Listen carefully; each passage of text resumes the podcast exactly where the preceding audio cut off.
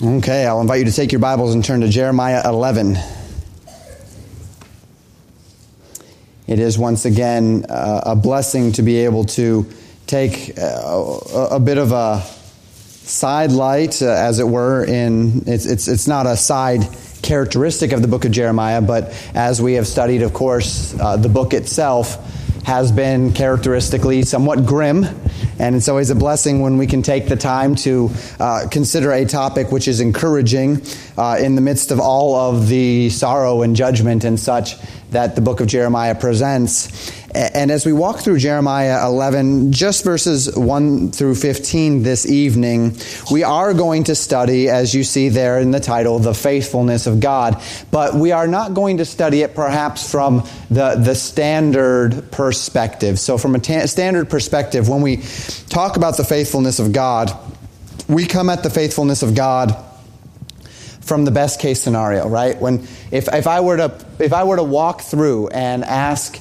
each person in here, tell me a bit of God's faithfulness, and you were to think about something in your life uh, that is a mark of God's faithfulness, I think that the majority of us, if not every single one of us, would come up with something positive in our life, right? Uh, that the Lord has provided in this way, or the Lord has blessed us in this way, or the Lord has healed us in this way. And yet, as we even sung in Like a River Glorious, um, every joy or trial falleth from above. We oftentimes don't necessarily, or at least as quickly, connect God's faithfulness to some of the harder things that take place in our lives. And yet, as we study, as we learn, and then as we experience the nature of life, what we find is that God's faithfulness is just as strong in the hard times as in the easy times. As a matter of fact, the, the marks of God's faithfulness and the fingerprints of his faithfulness are all over the trials of our lives, all over even the chastening of God upon our lives. And that's what we're going to see this evening. We're going to see God's faithfulness, and we're going to see it through God's proclamations of judgment. So we begin in verses 1 and 2 of Jeremiah 11, and the Bible tells us this The word that came to Jeremiah from the Lord, saying, Hear ye the words of this covenant and speak unto the men of Judah and to the inhabitants of Jerusalem. So notice the verbal cue that indicates to us that we are likely dealing with a new message. Recall that Jeremiah was Jeremiah didn't just sit down and write Jeremiah in one sitting and okay, he was done with it. It was written about one particular time. Jeremiah's ministry spans some 50 years of his life and he is writing the book of Jeremiah throughout the course of those. So uh, we are we are dealing with various messages to various different people and at various different times. When we read a message, we've seen some repetition. We'll see it again tonight. It's repetition to us because we're going from Jeremiah 7 to Jeremiah 8 to Jeremiah 9, right?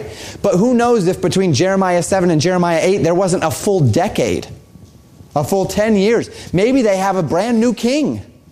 Maybe there's an entirely new economy that's operating. Uh, th- there are entirely, potentially new contexts within which these things are being written, and we need to remember that. So we look for verbal cues that tell us that a certain message of Jeremiah has finished and a new message is at hand. And we see one of those verbal cues here in Jeremiah 11, verse 1. The word that came to Jeremiah from the Lord. So there is a new word from the Lord to Jeremiah. This is a, a new revelation, and uh, we don't know if it was 10 minutes after the revelation of Jeremiah Jeremiah 10 or if it was 10 years after the revelation of Jeremiah 10. We have very little context within the book to orient ourselves. We're going to find out in a couple of weeks, we're going to see um, a particular message, and I'm not going to I'm not going to dwell on it, but we're going to see a particular message that is to the king. It says in our Bibles to the king and queen, but that word queen is actually the idea of the queen mother. And so it's the king and the mother who had power, his mother who had power in the land as well. And this would lend us to a, a certain king who, who, at the time had a rather influential mother figure within his life, uh, who seemed to retain a good amount of power throughout his, his short reign. Uh, and so we can, we can try to maybe put these clues together and say maybe this is what's happening, but we really get very little context throughout the book of Jeremiah. To that end, here, what we do notice is that we are dealing with a new revelation, and we need to think along those terms. A new revelation, I might expect some repetition, uh, because who knows if this is a new audience, who knows if this is a new time, who knows how many years have gone by here.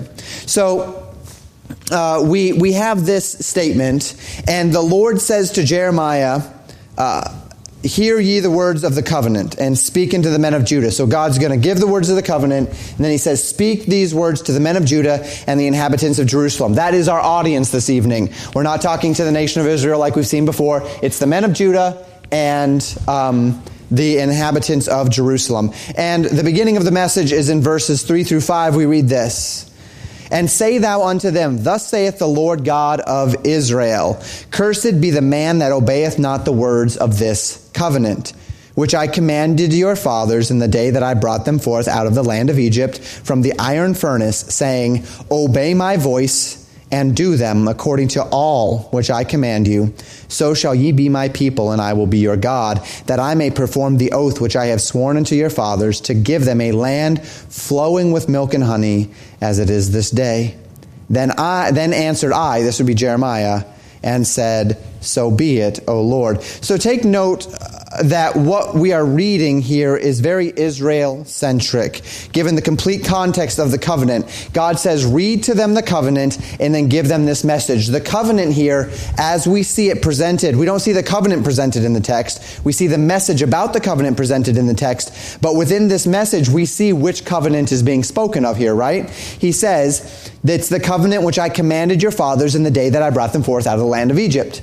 So, what covenant was it that was commanded of the fathers when the Lord brought them out of Egypt? This is the Mosaic covenant, right? This is the covenant on Sinai, beginning with the Ten Commandments and then continuing through uh, Leviticus and Numbers and Deuteronomy, uh, laying down all of the expectations of the law as it relates to the, the, the, the, emphasis of the law of God. Um, now, do take note of, of, an important principle of the language here. It's the same thing that we have seen as it relates to the book of the Revelation of Jesus Christ. Recall that some of the interpretive problems surrounding Revelation is the day of the Lord, right? And the big question is, when does the day of the Lord take place? And in a lot of people's minds, the day of the Lord is a day, it's an event.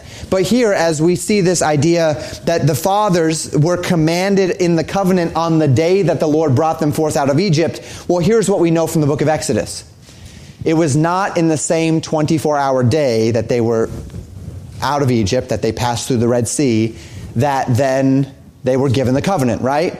They went through the Red Sea, they left Egypt, they traveled for some time.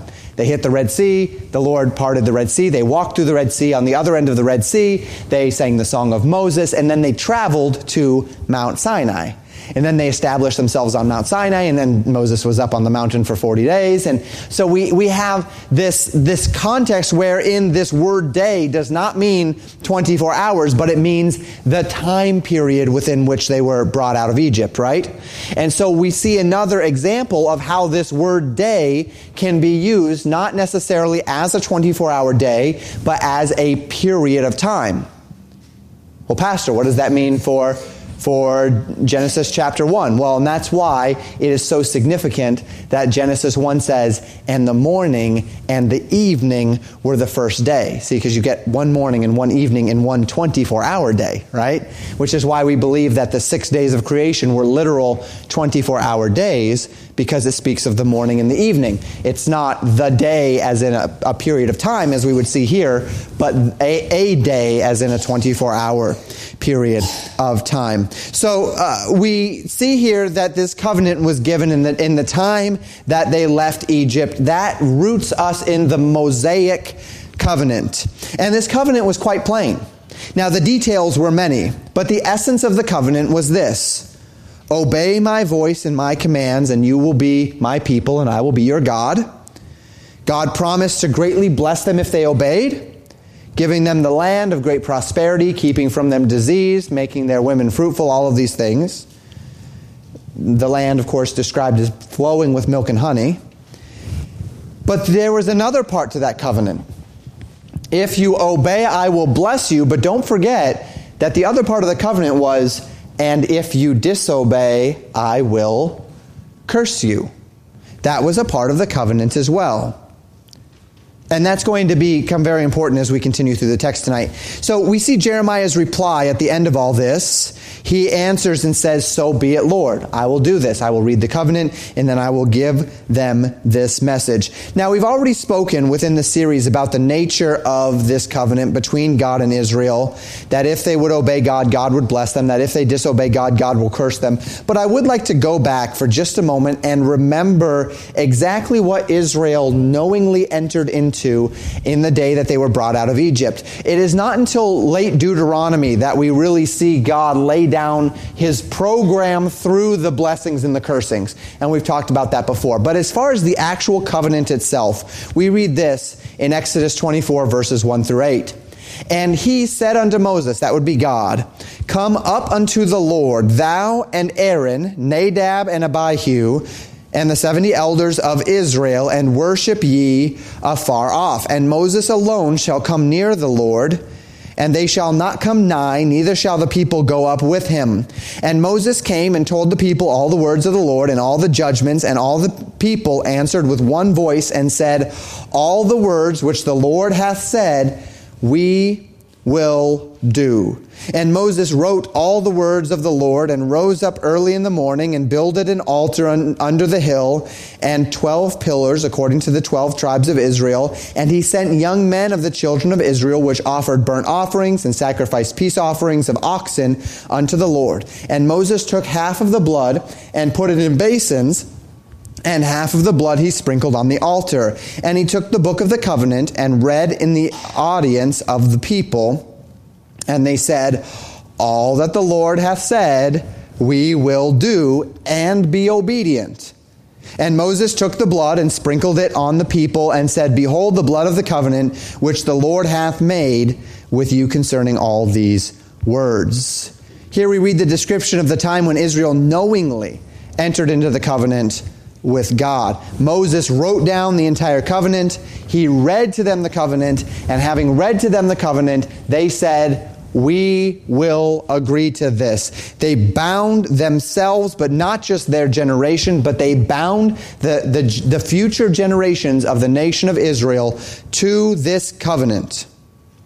One of the things we know from life is that we don't always get to choose our circumstances. For better or for worse, we don't choose our parents. The choices of our parents, our grandparents, maybe even generations before them affect, can affect us today. And this is one of those things. The fact is, this nation entered into a covenant with God, and they did not just enter into it for themselves, but they entered into it for themselves and for every generation of their family as it would continue, as Israel would continue. As long as Israel exists as a nation, they are bound to that covenant that God that they made with God until the covenant is completely fulfilled.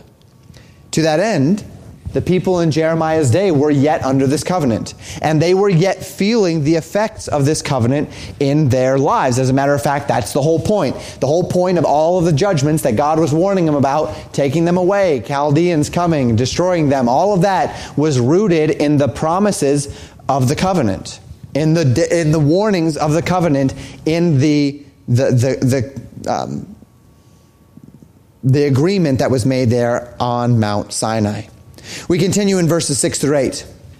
Then the Lord said unto me, Proclaim all these words in the cities of Judah and in the streets of Jerusalem, saying, Hear ye the words of this covenant and do them. For I earnestly protested unto your fathers in the day that I brought them out of the land of Egypt, even unto this day, rising early and protesting, saying, Obey my voice. Yet they obeyed not, nor inclined their ear, but walked every one in the imagination of their evil heart. Therefore I will bring upon them all the words of this covenant, which I commanded them to do but they did them not. So God tells Jeremiah that he needs to remind Judah of their obligation to this covenant in the streets. And he's to say to them, Hear the words of this covenant and do them. God reminds the nation that he has earnestly protested to them. The idea there of earnestly protesting to them is that he told them that he would be faithful. He told them that he would keep his word. He called them to, to obey the covenant that they have entered into, not to ignore it. He has called them faithfully time and time again for generations now. Uh, we, we begin reading about the, the adventures of Israel after the covenant with, with the book of Judges, right? Not a good way to start. And so, for some 450 years or so, the judges uh, are, are, are in control, and, and, and there's no king in Israel, and every man is doing that which is right in his own eyes. And then we see the 450 years or so of the kings. And things get a little better with David and Solomon, and then uh, things kind of do a roller coaster ride through the various kings with Hezekiah and Josiah and these good kings uh, with the smattering of evil kings in between. And of course, Israel's a lost cause at that point. The nation, the northern tribes of Israel, uh, what, what I mean there. But all throughout that time, what has God been doing? He's been sending prophet after prophet after prophet. He sent Elijah, and he sent Elisha, and he sent Micaiah, and he sent Micah, and he sent these prophets to the north, and he sent these prophets to the south, uh, and, and they were to prophesy and say, Remember my covenant. So God has certainly not failed to remind Israel of their obligations unto him. But the problem is that they entered into the covenant, but then they refused to obey it. They would not incline their ear to the Lord. They would not listen. That's the idea. You incline your ear, you tip your ear toward the direction of the person speaking, you're listening to them. God says you wouldn't listen. Instead, you walked after the imagination of your own evil heart. Therefore, God says, Therefore, he will bring upon them all the words of this covenant. He will hold them accountable. He will hold them to their word. He will be faithful to his promises. You realize that God's promises, they were positive promises. Obey me and I'll give you this and I'll bless you there and I, you won't be barren and you won't have plagues and you'll have fruitful and there won't be famines and, and, and your enemies won't be able to, to destroy you. But he also made promises toward the negative. Disobey me, and I'll curse you, and all the plagues will come upon you, and your women will be barren, and I will scatter you from the land. These are just as much the promises of God as these.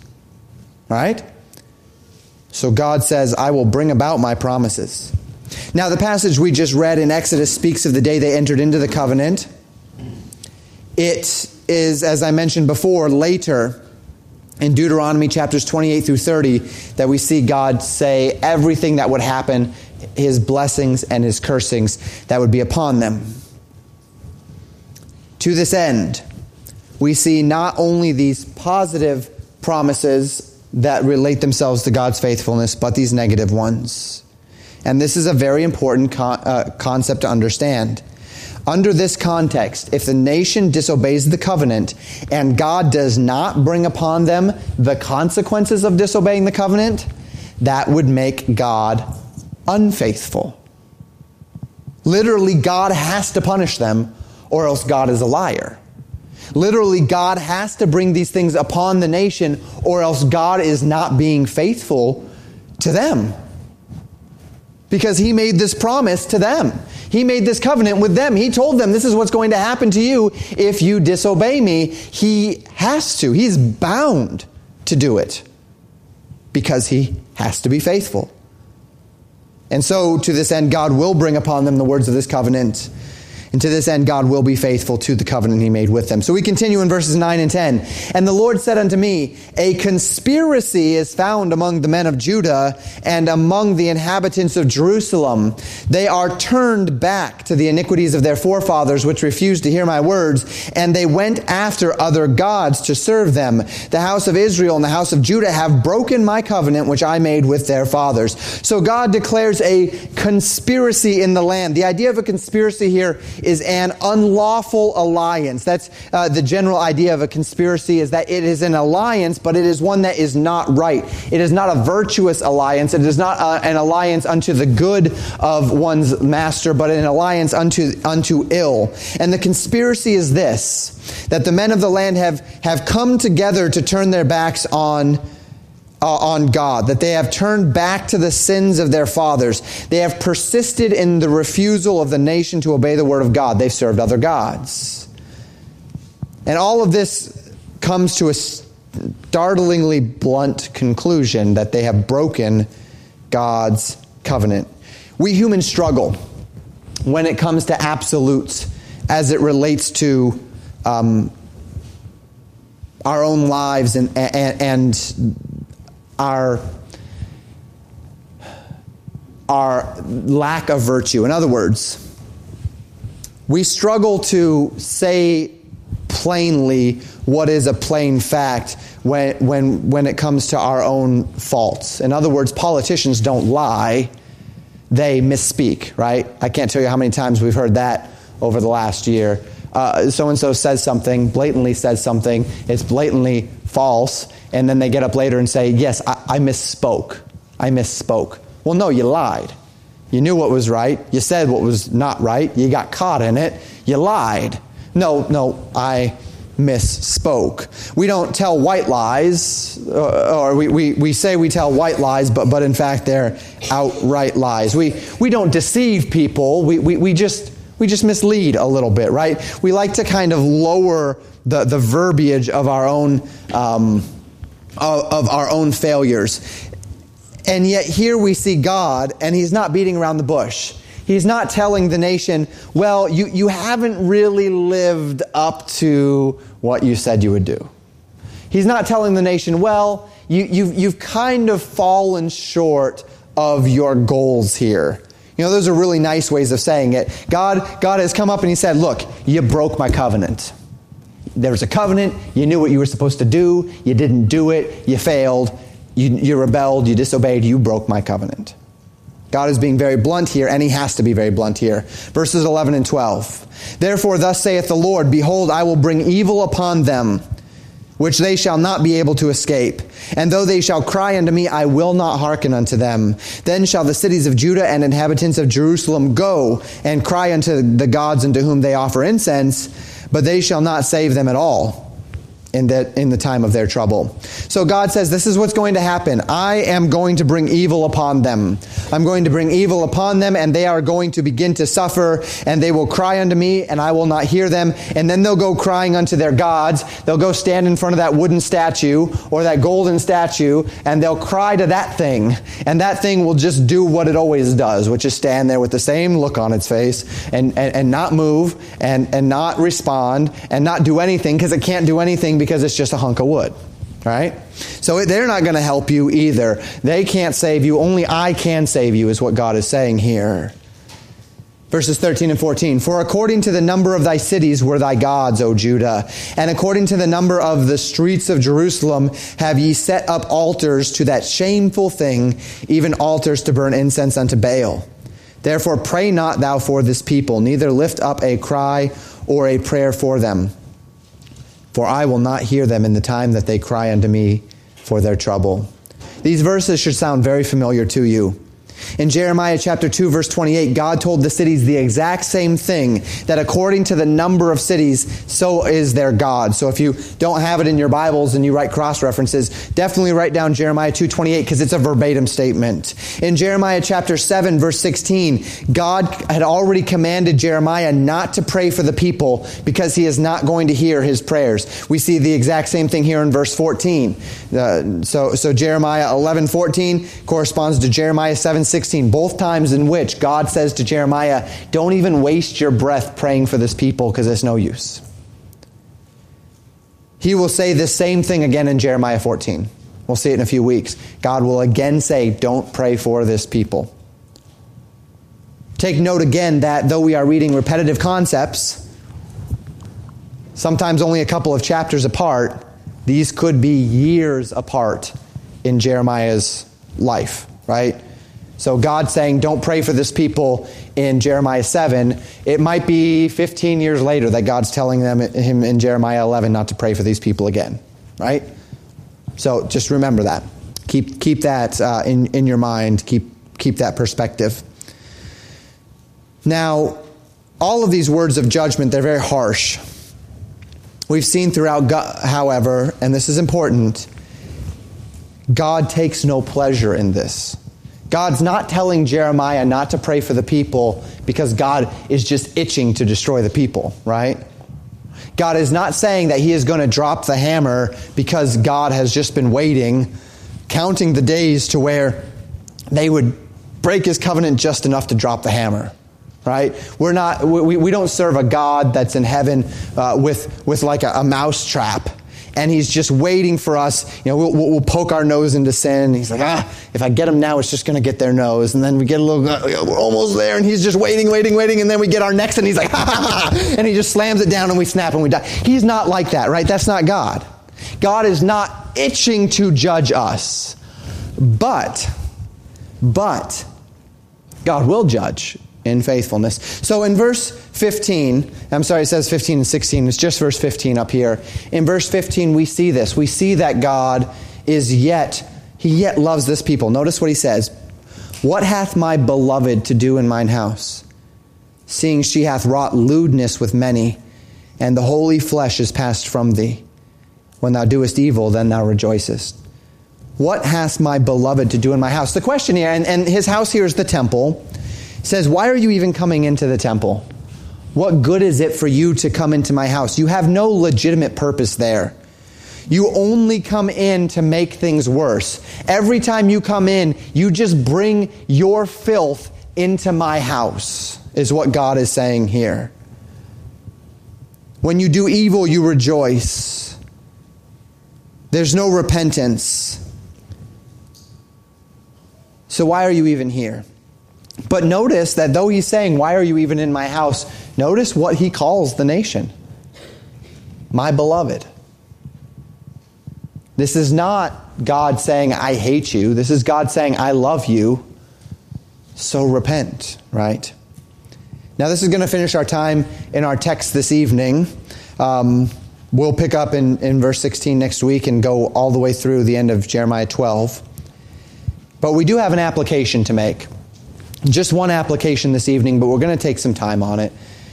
And the application is this Never forget that God's chastening is as much a reflection of his faithfulness as God's blessings.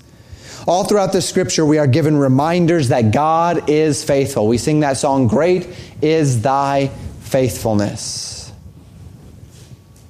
We sang just a little while ago, Like a river glorious is God's perfect peace. And as I've mentioned several times already, that final verse every joy or trial falleth from above, traced upon our dial by the God of love. When we appeal to God's faithfulness, we appeal to God's answered prayers. We appeal to God's provisions, and this is rightfully so. I look at my own life and I see the marks uh, uh, of God's faithfulness. And as I think of the marks of God's faithfulness, I think of the house that He provided for us, which is a, a, a house that we could never afford except that the Lord did something miraculous and wonderful for us. I see the two vehicles that we drive, both of which were given to us and are in great shape and should provide for, for many years, barring more children at least, because um, we are full. Uh, we are full up on seatbelts. Uh, I see uh, the the health of our children, and I see these things, and, and and that is, you know, those are the things when I think of the marks of God's faithfulness, and these are indeed marks of God's faithfulness. But what of the day that we wander from God and He chastens us back to Himself? What of the day when we're suffering? Because we've wandered from the Lord, because we're not doing what He's asked us to do, because we're walking in rebellion, and so things aren't easy. And on that day, is God's faithfulness still there? Well, yes. That chastening is God's faithfulness, is it not? What of the day when we tell God no, and so God spanks us? Metaphorically speaking. What of the day when we ask God for something, we ask and we receive not because we've asked amiss, that we may consume it upon our own lusts? Is that not God's faithfulness? In those times, what do we think of God? In those times, what are the defining characteristics that come to our mind as it relates to God? We say, God, what are you doing? God, why aren't I getting what I want? God, why, why, why are these things happening to me? In reality, all of these instances are as much a reflection of God's faithfulness as any answer to prayer, as any protection or provision. God is faithful. What that means is that we can rely upon Him. We can rely upon Him to react a certain way to our obedience, but we can also rely upon Him to react a certain way to our disobedience.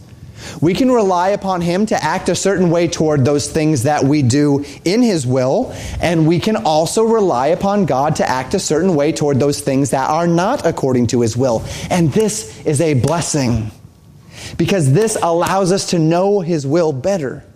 This allows us to understand Him better. This allows us to see His working even in the hard times. We find a, a statement of, of such in 2 Timothy chapter 2, verses 11 through 13. The Bible says this It is a faithful saying.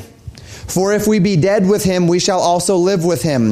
If we suffer, we shall also reign with him. If we deny him, he will also deny us. If we believe not, yet he abideth faithful, he cannot deny himself. If we be dead with him, in that the Spirit of God baptizes us into Christ's death the moment that we believe, we shall also live with him, right? God is faithful. If we die to ourselves by accepting the gospel of Jesus Christ, then we know, because God is faithful, that we will also live with him, right?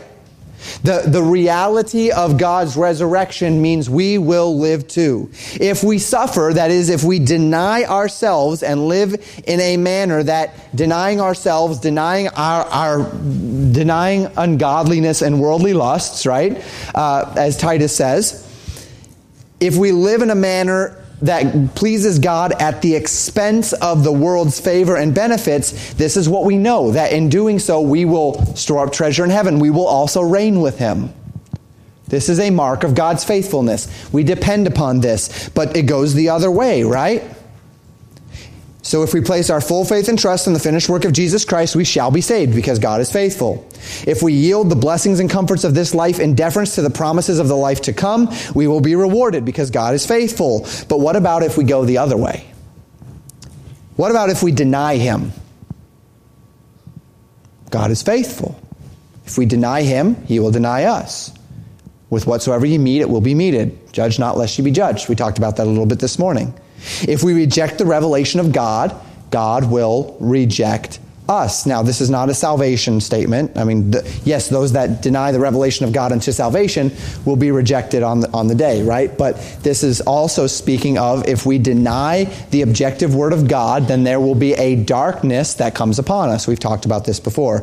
If we believe not, whether we believe him or not, whether we believe he's there or not, whether we regard him or not, God is just as faithful to respond to our unbelief as he is to respond to our belief. God is faithful whether we believe it or not.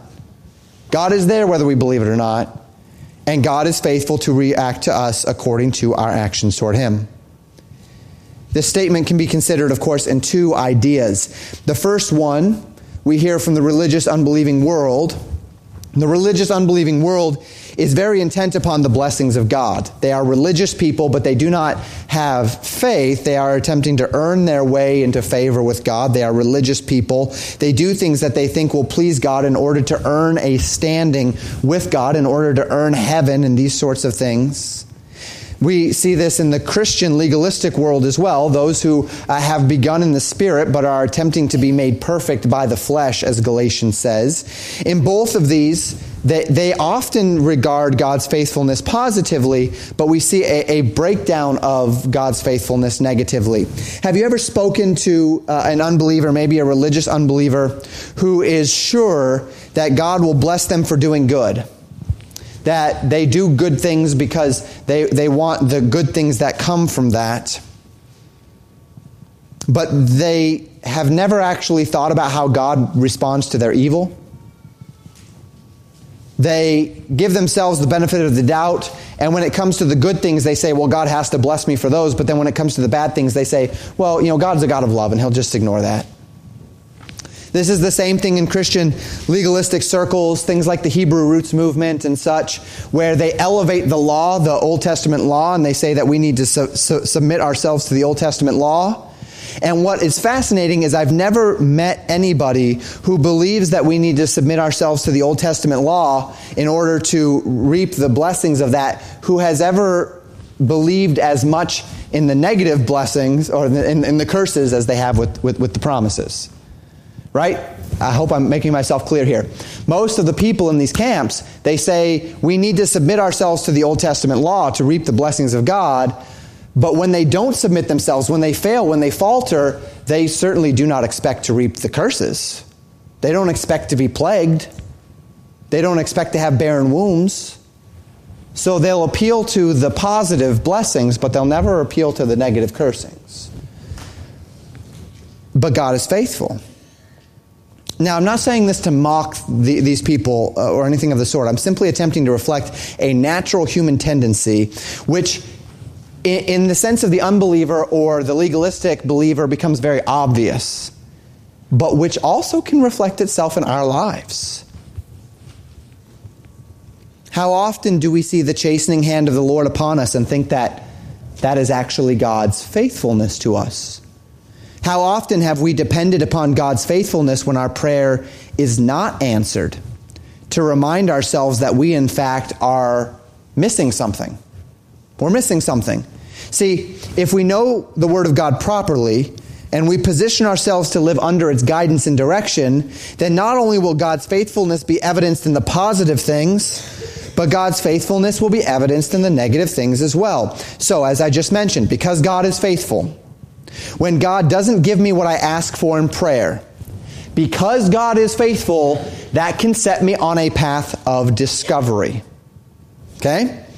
Because God is faithful, and the Bible says that God delights in giving good things to his children, I know that God did not refuse my prayer because he doesn't like me or because he's being moody that day or anything like that. That's why parents, you know, sometimes don't give their kids things because they're being moody or because they're they're, they're whatever. They, they they you know woke up on the wrong side of the bed. But that God doesn't do that. So I know that He wants to give good things to me. I know He wants to bless me. So I can take that off the table immediately, right? Because God is faithful. Well, this faithfulness of God helps helps me navigate why I didn't get what I asked for. Maybe it's the James five. Ye have not because ye ask not. Ye ask and receive not because ye ask amiss, that you may consume it upon your own lust. Well, God is faithful. He didn't give me what I wanted. He didn't give me what I asked for. He wants to give good things to those that ask Him, which means maybe it's not a good thing. Maybe I'm asking to consume it upon my own lust. Maybe I'm asking in abject selfishness, and God will faithfully not give it to me then, right? That's God's faithfulness. It, eh, maybe it's because I'm not asking according to his will, as is explicitly mentioned in 1 John 5:14. If we ask anything according to his will, he heareth us. Maybe I'm not asking in alignment with his character, or maybe I'm not asking in alignment with his timing. But I can use the fact that God is faithful, and because God is faithful, He doesn't just arbitrarily not answer my prayers. He doesn't just arbitrarily not give me the things I'm asking for. There is a reason. Maybe it's not best for me. Maybe it's not the right time. Maybe He has something better along the way. Maybe I'm asking for the right thing in the wrong way. In other words, uh, Nathaniel mentioned this. Um, last week as, as uh, uh, Hannah had brought up the idea that uh, please pray that, that the first of our Good News Club sessions could be on, a, on Tuesday that I don't work. And, and, and the response was, well, maybe the prayer should be for strength in the midst of the possibility, right, of having to work on, on one night and still do the Good News Club the next. Maybe it is that when the Lord does not answer our prayer in a specific way, it's because we're asking within the right realm, but we're not asking for the right thing within that realm. In other words, maybe God does not want to give us the day off. Maybe God just wants to empower us within the, the, the difficulty of the day. So maybe we just need to change the context of our prayer for the same thing that we desire, if that makes sense. I can ask all of these questions. I can go down this path of discovery. I can learn how to ask God for things for one reason and one reason only. Because God is faithful even when I'm not getting what I expect, even when I'm not getting what I want. And because I know that God is faithful, that allows me to take these things not as an offense or an affront, but instead as a means by which to draw closer to God. And then I can thank God. God, thank you that when I was on my knees begging for that thing that I wanted, that you didn't give it to me because it's quite clear that I shouldn't have had it. And you knew that, and you were faithful. Sometimes that comes in hindsight. But if we have, as we learn and as we grow, it doesn't have to be a hindsight thing. As we learn and as we grow, if we get down on our knees and we ask for something and it doesn't come to pass, we can immediately say, "Thank God, this is His will, and I can move. I can move on." And we'll, we'll see an example of this in just a few minutes.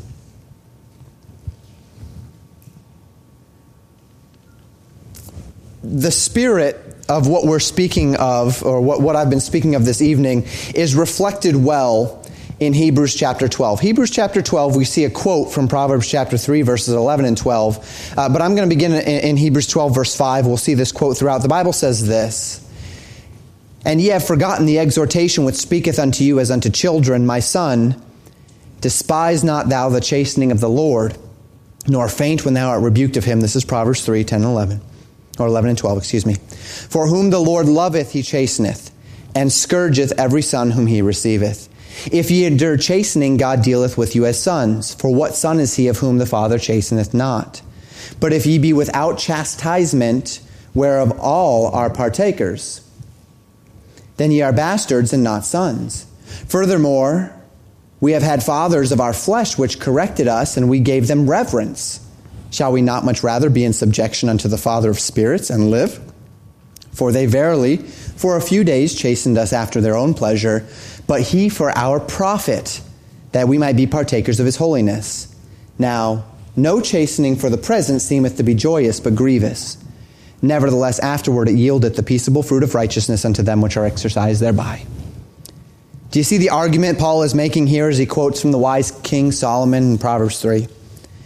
Don't despise the chastening hand of God when you do wrong. So we talked about prayer already, and we talked about how the very faithfulness of God in not answering our prayers can be a tremendous blessing to us. It can keep us from, we, we wanted something, but it was actually not what we really wanted. It's what we thought we wanted, but not, and it can keep us from that. It can guide us into deeper elements of His will. It can do all of these things for us. Now we're talking about the chastening hand of the Lord, that when I'm walking contrary to the will of the Lord, when I'm walking contrary to, to uh, um, the desire desire of the Lord for my life, He actually brings about chastening in my life. He brings about circumstances that are not pleasant to draw me back to Him. And Paul says here, don't despise that. Don't be angry at that because the chastening hand of God is actually a sign that God loves you.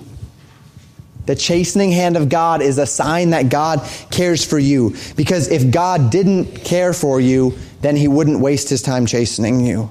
If you weren't one of his children, and granted, God loves the whole world, right? We know that. But the idea here is that that father son relationship that is only found in those that have accepted Christ as their Savior, those are the ones that God chastens back to himself because you have that special relationship with God.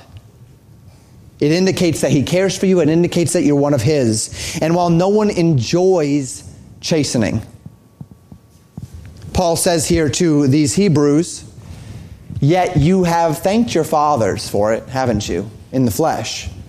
You've thanked your fathers that they chastened you because it kept you out of trouble. It grew you in character and made you into the person that you are.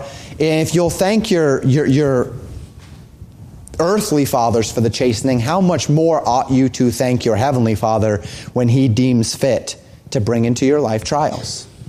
How much more ought ye to thank your heavenly Father when he sees fit to to draw you into trial and tribulation for the sake of making you more like himself, for the sake of drawing you unto greater heights of holiness. No one enjoys the chastening of God. What we know, however, is that the chastening of God is deliberate and calculated to make us better, to bring about an expected end that being the peaceable fruit of righteousness to them which are exercised thereby. On the contrary, Paul says, if you experience no chastening, then you need to really question some things. if you can sin without repentance and without chastening, then you had better be concerned. Because since God is faithful, right? Because God is faithful. If God's faithfulness to chasten his children is not being realized in you, then you are not one of his children. And so, in the midst of chastening, we can get down on our knees and we can say, God, because you are faithful, you are chastening me. And that means two things. Number one, I'm yours. And number two, it means you're trying to make me better. And so, in the midst of that trial, in the midst of that tribulation, in the midst of that struggle, in the midst of that anguish, in the midst of that pain, you can actually get down on your knees and you can say, God, thank you. Because through this, you are making me better. Through this, you are drawing me to yourself. Through this, you're making me more like your son, Jesus Christ. Through this, I can be more like you and you're faithful, and I know it, so thank you.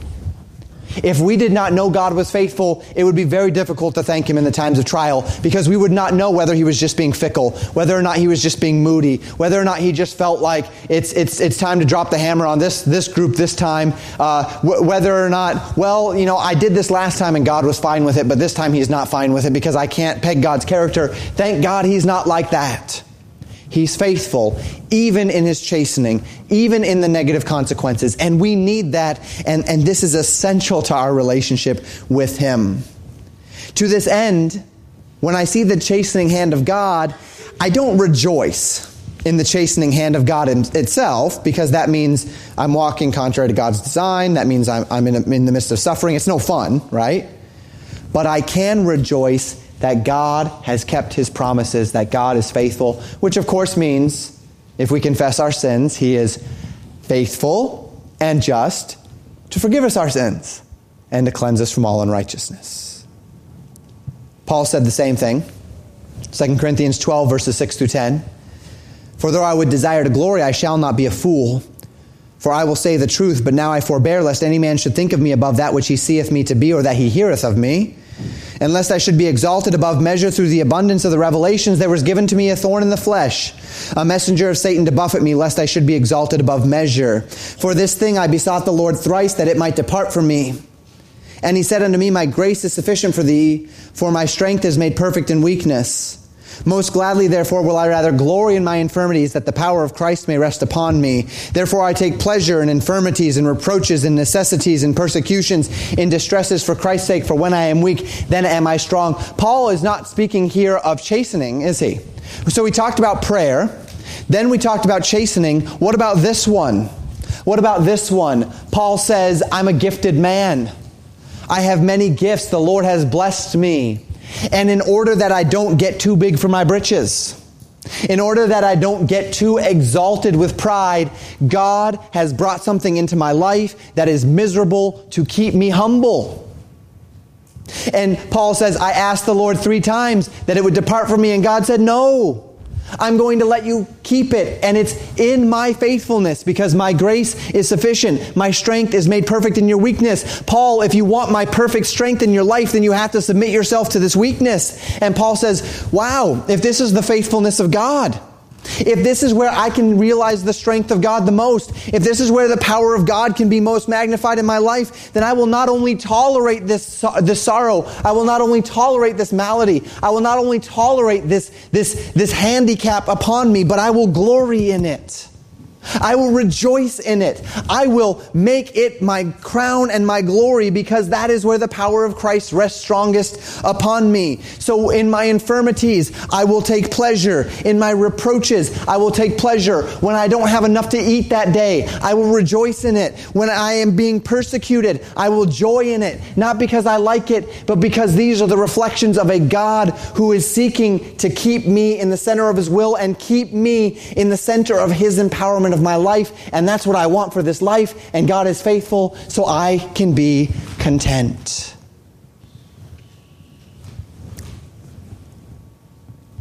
Each one of these trials that Paul speaks of, he relates to a reflection of God's faithful, perfect choice for Paul.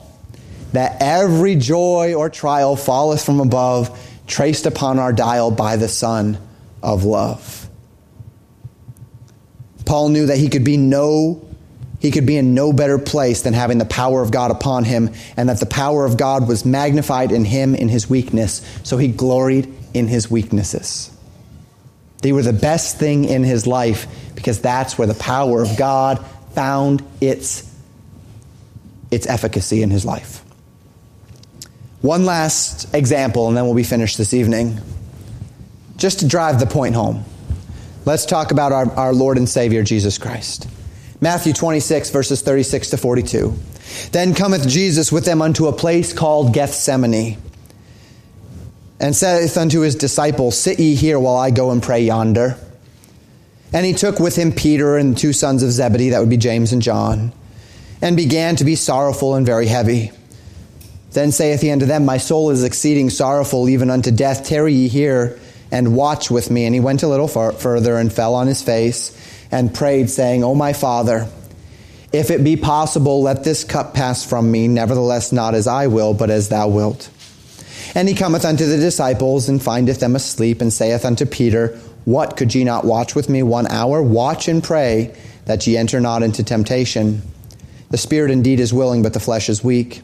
He went away again a second time and prayed, saying, O my Father, if this cup may not pass away from me except I drink it, thy will be done.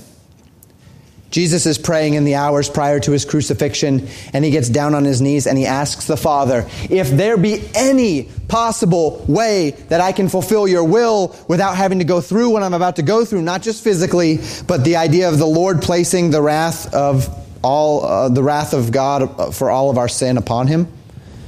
He says, If there's any way that I can get away with not drinking this cup, that this cup may pass from me. Let it be so. But of course, he says, Nevertheless, not my will, but thy will be done. Why? Why would he pray that at the end? Because he knows that what God has chosen for him, what the Father has chosen for him, is best, because the Father is faithful. Faithful.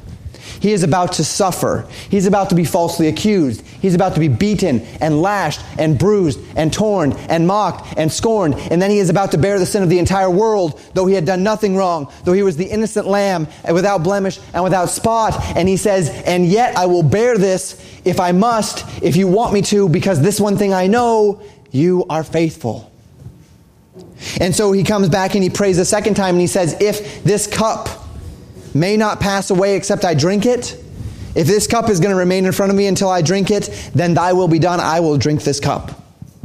Because he had full confidence that this suffering was going to redound to his best because God is faithful.